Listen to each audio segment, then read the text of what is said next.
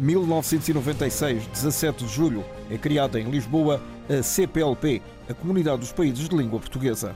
Reencontramos-nos hoje solenemente porque queremos assumir, em termos modernos, o dever e a responsabilidade de valorizarmos o que temos em comum e nos pode acrescentar.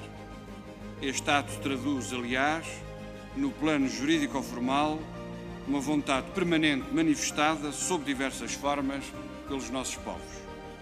As regras são claras: igualdade, solidariedade, respeito mútuo.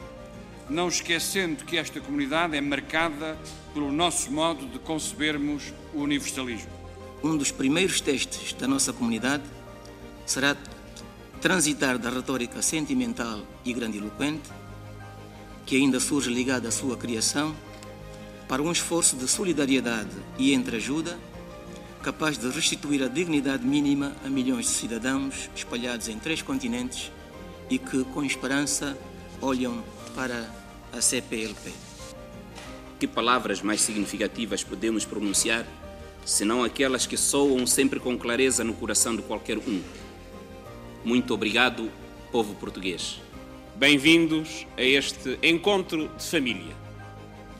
Encontro de povos cuja história ligou e desligou, mas que hoje se podem olhar uns aos outros, olhos nos olhos, sem problemas nem complexos, conscientes do mundo, do muito que temos a construir em comum.